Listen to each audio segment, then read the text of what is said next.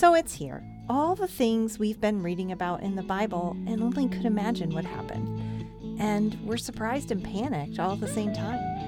I'll be honest, I never thought I would see some of the things we're seeing with my own eyes. Yet here we are, and some of it is frightening. Join me today as we talk about facing the end times with peace. Hi, and welcome to the Raising Kids on Your Knees podcast. Raising Kids on Your Knees is a ministry dedicated to equipping you to pray and parent life into the lives of your children. I am your host, Tina Smith. Welcome to the show. I'm so happy you're here with me. My prayer for you is that your time here will help you grow in freedom and victory in Christ so that your prayers for your children are powerful and effective. We've spent the last two years navigating the nuances of a global pandemic, and no sooner do we seem to be turning the corner, we're facing what could potentially be World War III. For those of us who know Jesus, none of this should come as a big surprise. God has graciously given us a heads up when it comes to what we're going through and what's going to happen. I've seen the body of Christ step up to the plate in so many ways, and yet many are still very fearful of what is to come. The body of Christ should not be fearful of what is happening. Aren't we the ones who have all the hope and promise in the world? Aren't we His chosen? The greatest enemy of our peace is fear. We're commanded in the Bible hundreds of times to not fear, yet in many instances, I feel pulled toward fear. My guess is you have been too. We're living in times when this could be the church's finest moment. We need only to rise to the occasion that is set before us. People around us should see something different in us. It's during these times that we as a body of Christ should not be taken by surprise. We have the book, we know what's going to happen, and instead of reacting, we should be responding. Will these days we are living in be hard? You bet they're going to be, but fearing them will only prove to be counterproductive. Now is when our focus on our mission, the Great Commission, is vital. Our children and those around us are watching us very closely. We are the ones who proclaim Christ to the world around us, and we're called to be holy, to be different from the world. We are called to live in peace that Christ died to give us. All this week, we're praying for our children to trust God and rely on Him instead of walking in fear. The devotions this week are an encouragement to rise and be the people God has called us to be despite our current world situation. I would love for you to join me and prayer warriors all around the world who are transforming the lives of their children through prayer. Simply go to raisingkidsonyourknees.org and subscribe to the prayer tribe. I will leave a link right here in the show notes that will take you there. Stepping up our spiritual parenting in this area is critical. Although we don't know exactly what will happen in the days to come, there are a few Bible verses I've found that bring me comfort, and I want to share them with you today. First, let's look at the go-to verse anytime we're talking about fear. That's Second Corinthians chapter 1 verse 7. It says this, "For God has not given us a spirit of fear and timidity, but of power, love, and self-discipline." Fear, as defined by dictionary.com, is an unpleasant emotion caused by the belief that someone or something is dangerous, likely to cause pain, or a threat. There are many things in our world today that are dangerous, likely to cause pain, and are a very present threat to many. What we do with that fear will be our defining moment as a church as we walk through what is yet to come in our world. As a child of God, we should never be gripped and defined by fear. In Christ, we can walk in the power God gives us and love others as Christ has loved us. Self discipline at a time like this should define the follower of Jesus. When we face times of uncertainty, we must make choices to believe that God is in control. God has not fallen off the throne. He loves us incredibly, and He is the one who is in complete control. Our children are looking to us to show them how to respond to what is going on around us, not cover it up.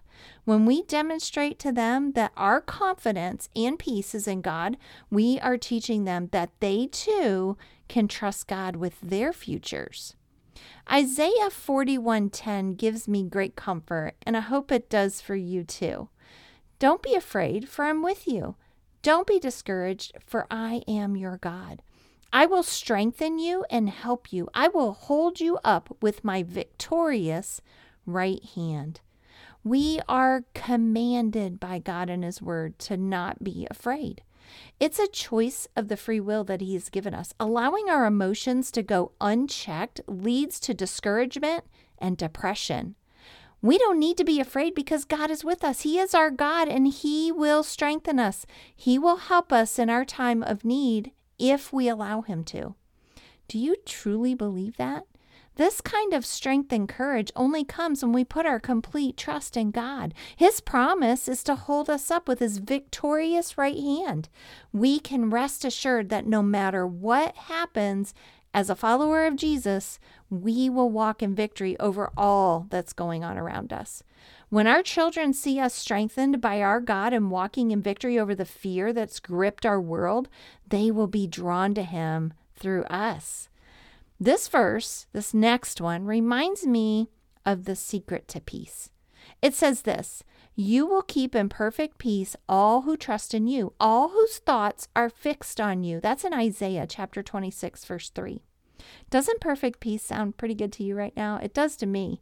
When we are in the heat of the spiritual battle, like we are right now, only God can offer us perfect peace.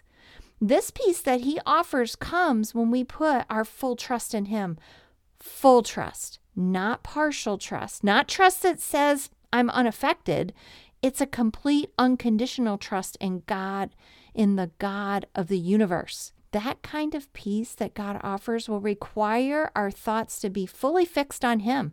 It's easy for our thoughts to be distracted if we have the news always playing in the background. We have access to 24 7 news reports of what's going on around the world, and they are nothing but a distraction from fixing our thoughts on God.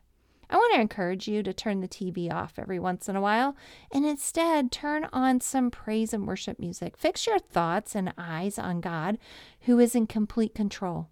Then trust the rest to God, who sees you and loves you with unfailing love. It may feel like it, but nothing that is going on is too big for our Father. Do you believe that? I'm grateful for a Bible that gives us actions to follow. Philippians 4 6 is one such verse that we can lean into. It says this Don't worry about anything, instead, pray about everything. Tell God what you need and thank Him for all He has done. I can be so quick to quote that verse and also believe they are suggestions from God. That's a lie from the enemy. This verse is not a suggestion to not worry, it's a command to not worry. God would never ask us to do something that's impossible, nor would He insult us by asking us to do something that's easy. Making the choice to not worry despite our feelings will take courage and strength, but it is possible. Fortunately, God doesn't just stop with the command not to worry, He gives us the formula to make it happen. It's twofold. First, you are to pray about everything. It is a deception to think something is too small or insignificant to pray about. God wants to hear all about it. He wants to be deeply connected with you in the smallest things. He longs for you to talk to Him about everything, just like you would your best friend. He wants to hear from you about what you need. This is the most freeing part of all of this. He wants you to thank Him. Have you ever sat quietly and thought about all the things you can thank God for? Even during chaos, there are always things we can thank God for. I'm going to challenge you to do five things. Find just five things each day to thank God for and write them down. Dwell on His goodness every day and watch the worry fade away in the presence of His grace. Get your kids involved. Ask them what they're thankful for while you're sitting around the dinner table. I guarantee you it will spark some uplifting conversation. So much of our Christian life is centered around the choices we make.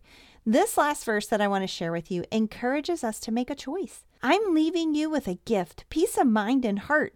And the peace I give is a gift the world cannot give.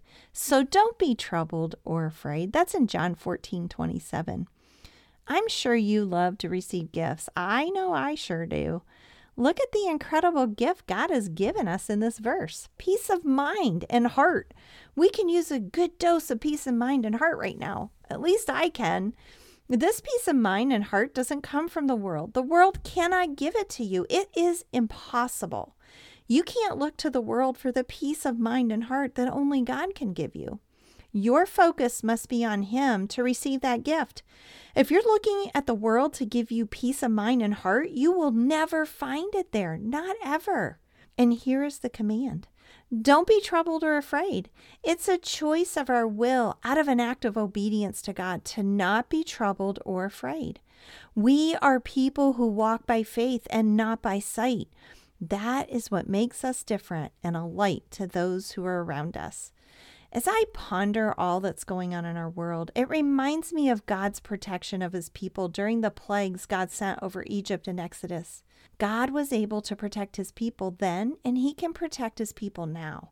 We are his chosen, just like the Israelites were. God is getting the attention of those who refuse him. Just as Pharaoh saw the protection of God's people, so will the world see God's protection over his people if we simply follow him. We have the blood of the Lamb painted over our doors because of the death of Jesus and our choice to follow him. There's nothing to fear. I know this will be our finest hour as his children as we look to him and shine as lights in the darkness.